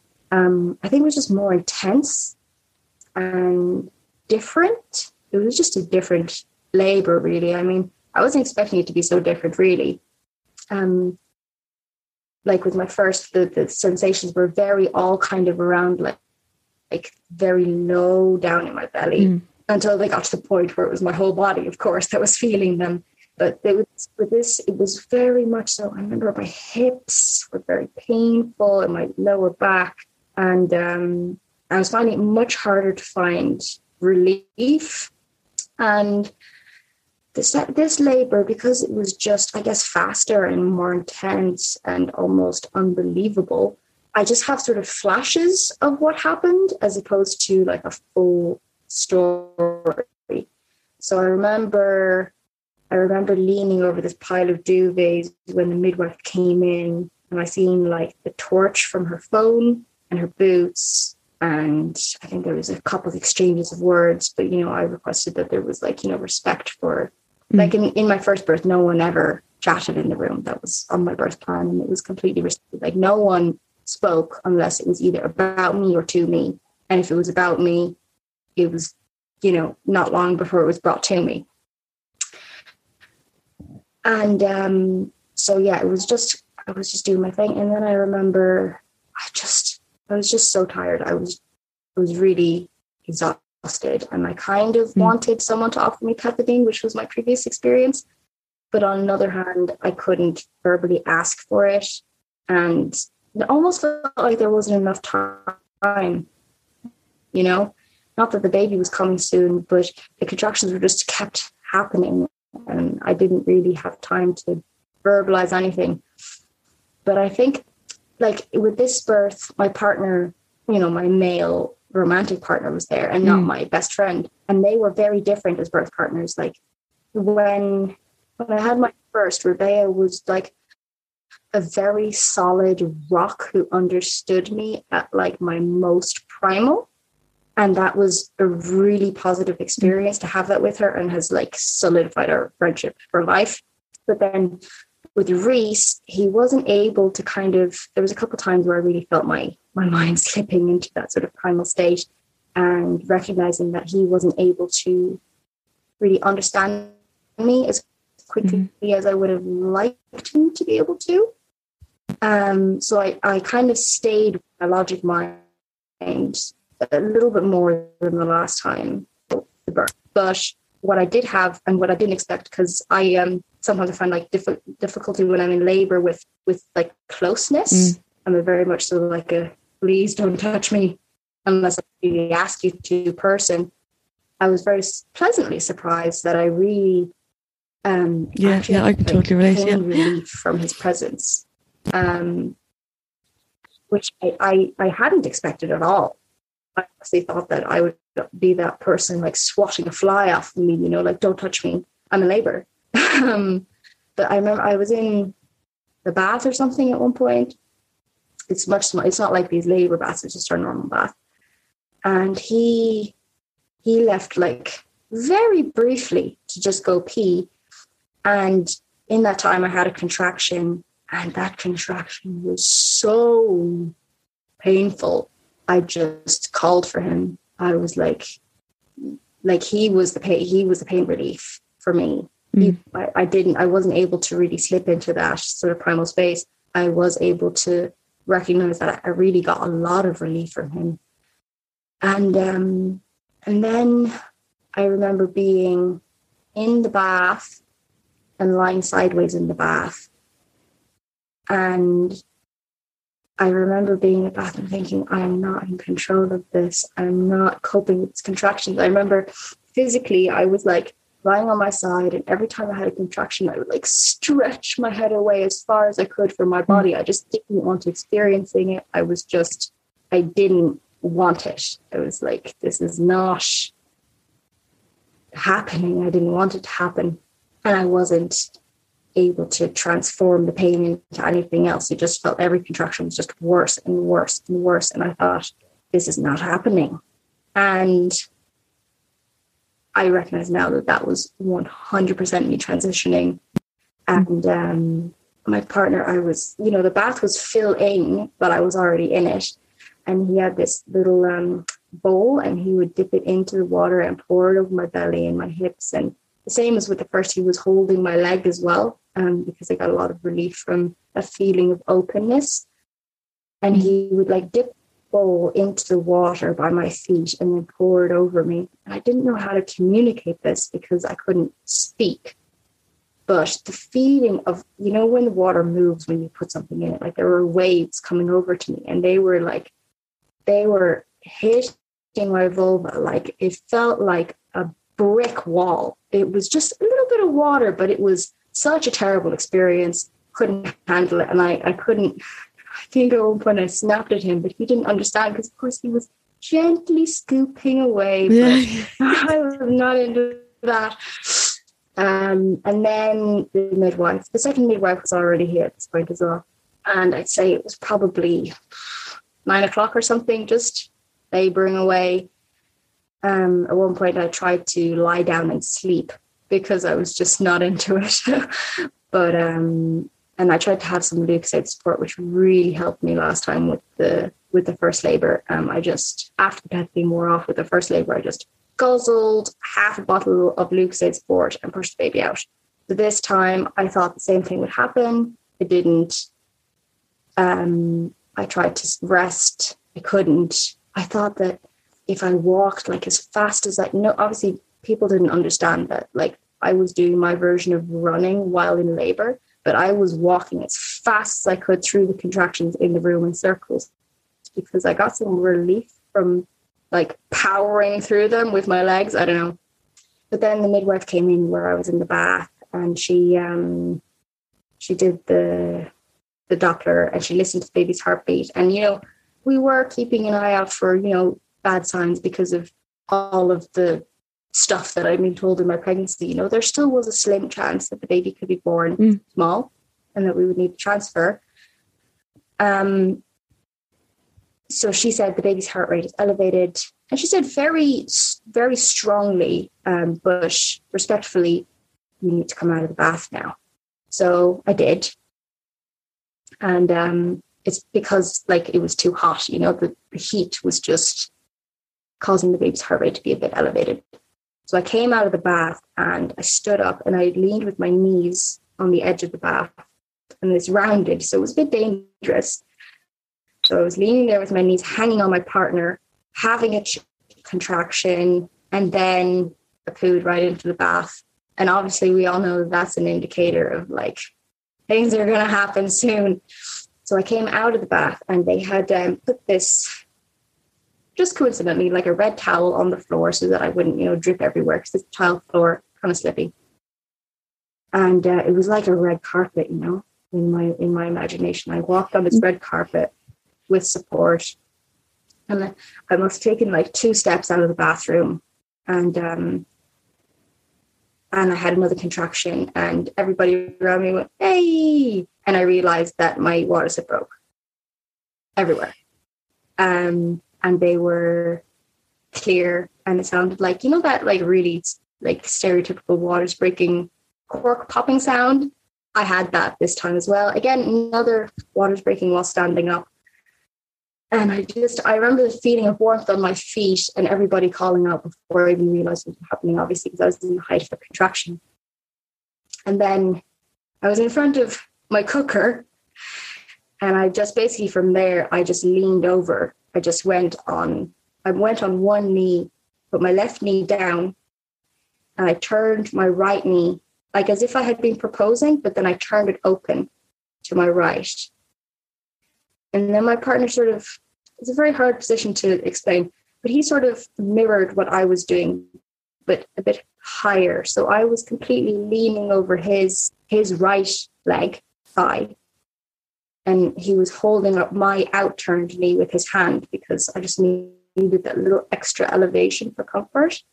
And um, then, and this is the point that I recognize very different between my first and second births is that I felt I had a contraction and I felt the baby's head come through my cervix.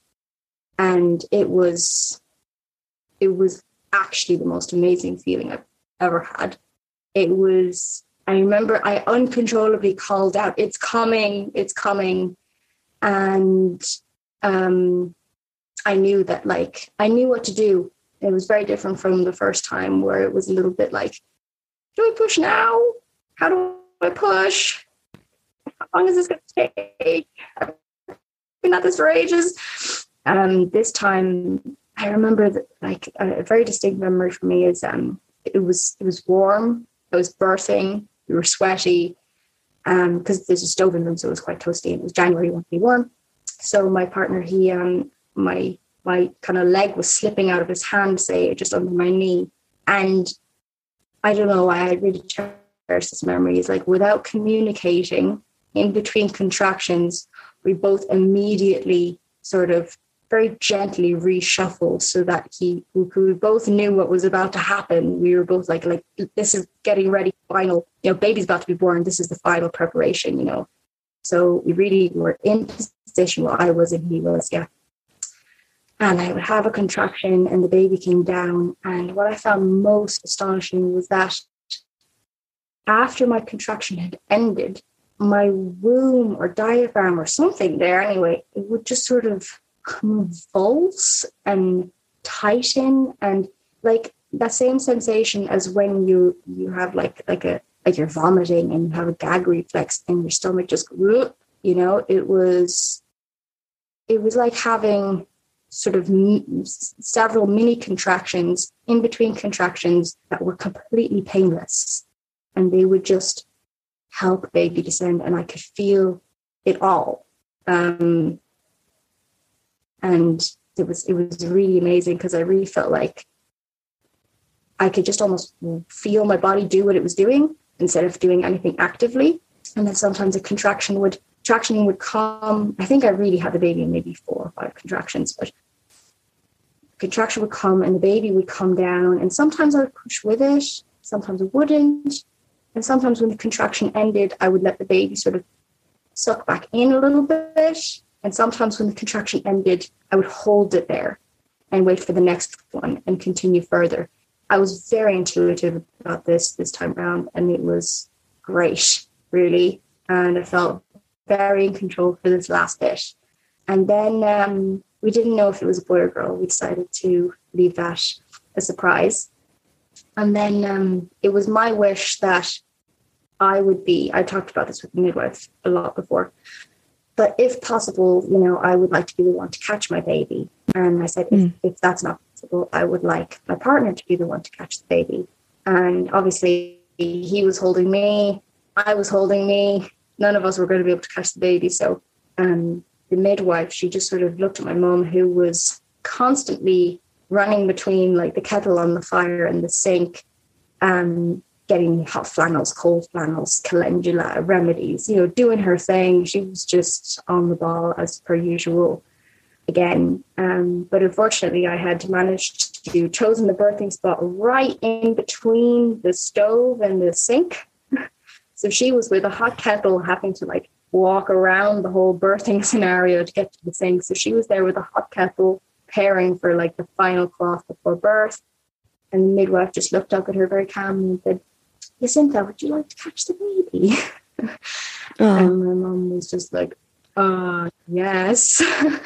and her first thought was she was two rings, and her first thought was, I don't want the baby's first thing to touch be metal. So it was really warm in there, and she was like trying and trying to rip off these rings. And she finally managed to take them off and she just chucked them onto the shelf. She caught the baby. The baby was born. And she remembered, she was the first person to see that it was another girl. And she had another granddaughter, which she was just over the moon about. And um, she didn't say anything though. Uh, actually, I think she did say something, but she immediately quieted her mouth and um, hoped that nobody had heard her. And she, she, which was also my wish, I said, you know, if neither of us are able to catch the baby, just please like pass the baby to wherever is in front of me on the floor, you know, obviously if there's a blanket or something, mm. And uh, just let me meet baby in my own time. So she did that. She passed the baby under my legs and I, she was in front of me. And she had like a muslin cloth, the midwife just tenderly wrapped a little muslin cloth around like sort of the lower half of her body. So we really got to sort of meet her as a baby before connecting with the fact that she was a girl because we did have a boy wish because we have a girl. But obviously then when you have a girl it doesn't matter anymore. But um we got to meet the day and she was smaller than my first I remember noticing that, and she was a different color, and she looked like my partner. Um, even though she she was more fair than we had anticipated, and um, and then I leaned back. You know, I was in this forward facing position, and then I leaned back, and I basically just leaned against my mother. She she basically caught the baby, and then she caught me, and um, and myself and my partner had a moment and met our child and we realized it was a girl. And we had a girl name and her name's ebony um, which reese actually dreamed while i was pregnant.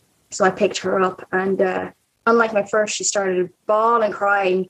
And because i was still you know nursing every single day i just immediately latched her on like mm. like there was no i was like i'm not ready for um i didn't want to hear her cry. It was just like for the first like i really like it did something to me. I was like I was like reborn as a mother, you know. Mm.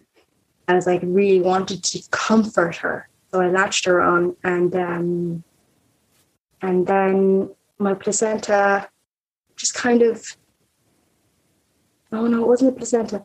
I was bleeding quite heavily. That was it. I was bleeding quite heavily. I was just, you know, I think I was laughing with happiness that I did it. Um, there's a very, very blurry, dark picture of me grinning like a maniac holding mm-hmm. the baby, um, just naked on the floor. It was amazing. And the amazing thing is, I actually gave birth in the room that my mother um, gave birth to my, say, older, younger brother as well. So, you know, we gave birth in the same room there. And I remember meeting her in there when I was 13, right after having the baby. And now I was like that person. You know, it was very kind of, you know, full circle for us. And anyway, I was bleeding quite a bit. Um, I mean, probably some other people bleed more, but anyway, it was a bit concerning to the midwife. So she, at this point, then, yeah, first she aided me to birth the placenta in pretty much the exact same way that my first midwife did. You know, she asked me, "Can I feel if it's detached?" And it was. So the placenta, she aided the placenta mm-hmm. to come out. That was all normal. Um, well, I did keep my placentas, and we gave them air burials. Actually, my stepdad gave them air burials, so he wraps them in their own cord and then just hangs them in a hawthorn tree outside our house and they just stay there until they're gone just from air or insects. Um, there was one occasion where the cat almost got it but it was too far down the branch for him to be able to reach it. Um, so the placenta was born and my mother was holding the baby somewhere else and we were going yeah. to deal with the bleeding and see where it was coming from because obviously there was fear hemorrhaging and we were all thinking oh wow the baby was born at home and we're still going to have to transfer. Um, you know that fear was still playing in us. It was really like unbelievable that i'd had the home birth. I i can't even imagine i can't even explain how much it felt like a myth that that had actually happened. So the placenta was born I was bleeding. They wanted to find out where the bleeding was coming from. So I was still kind of on the floor, really, under on top of blankets and stuff. But they were, I was trying to kind of hold the baby still actually at this point, and they were causing, they were forcing me to have these contractions, but basically like kneading my womb, um, because you had to cause another contraction to happen for the bleeding to happen for them to figure out it was like an internal vaginal bleed or if it was a hemorrhage is basically what they were trying to distinguish, or at least that's what I think. Um, so they would cause this contraction to happen, and then you know with head torches they would be. They, she had like this gauze that she would roll up into this massive tampon, and then I don't really like to use this word, but she would basically rummage inside of me to soak up the blood and then see where the blood was coming from, like it's coming out of wherever. And they had to do that again and again and again and again. And it was awful. It was it was really painful. Um not not a pleasant experience, like at all. I would I don't ever want to go through that again. But I understood that what had to be done, what had to be done. I said, like, I, th- I said to someone, I think it was my partner, I was like, here, take the baby. And I said to midwife, like, would it be better if I would like relaxed while you do this? And she looked at me and she was like, uh, if you could, yeah. Okay. And I remember just like if my legs were like this before, I just flopped them right down. I was just like completely opened up and I just completely I was like, I don't I was like, I want I want to know if this is actually something yeah. I need to transfer for. So I'm going to just do my best to I just got back into that birthing zone and just completely relaxed my body as much as I possibly could. And she did it, I think, another two times. And um, I think they were like, they were like, I think it's going to be okay. The bleeding was sort of slowing down. And then at that point, um, they did give me the injection of simply something, oxytocin, I don't really know. And and then I just, um, what's the most amazing thing I think about having a home birth is that I think I had to move a meter and a half yeah. before I got to my bed. And I got into my bed and I stayed there for 40 days again. And I think another amazing thing about having a home birth is that with my first child, it was so sunny, but you know, in order to go home, I had to put yeah. the nappy on her and the clothes and the thing and the and the put her in the car seat and go in the car actually slept in the car home with the first. And um, but this time I thought, actually, you know, I don't need to put clothes on you straight away, really, do I? You know, and I really got to enjoy sort of just our human essence for a little while. I I put on, you know, knickers and a pad, but mm. the rest of we just stayed naked, you know, and um, we slept like that because of the bleeding. My partner was requested to stay downstairs with me for the night, which I think he would have done anyway and um, then I think it was I think we got maybe I think we got three hours sleep, um, which is you know pretty good going, but that's the way it kind of happens after birth, I think. Um, and then I woke up because the baby mm-hmm. had peed on me and completely like meconium pooed all over me as well. And there's we have this we have this picture of me just like so happy to be pooed on by my baby. um, one of the such a strange, but one of the most blissful moments of my life. I was just like so pleased that she had like done that. Um, I was just completely smitten by her. And um, then the next day, of course, what is new about this time is that there was the big sibling. So she basically she woke up in her in her aunt's room having slept with her the whole night. She came downstairs, had her breakfast with her granddad, where you know she normally goes there for her second breakfast. Um, so that was completely kind of normal for her. And then she came over, and um, what my mum had done when my younger brother was born, because I'm her first, was she had heard somewhere that when you um, have a second child and you're to, you know, meet your first child for the first time after giving birth, the second time, you should have your hands empty for the for the oldest the way that they're used to it. So i think yeah my partner reese he was holding the baby and violet came in and um, she just came right over to me like she normally does. And i picked her up like i always do. Um, maybe i didn't pick her up. Maybe somebody put her up because i wasn't really able to lift a toddler.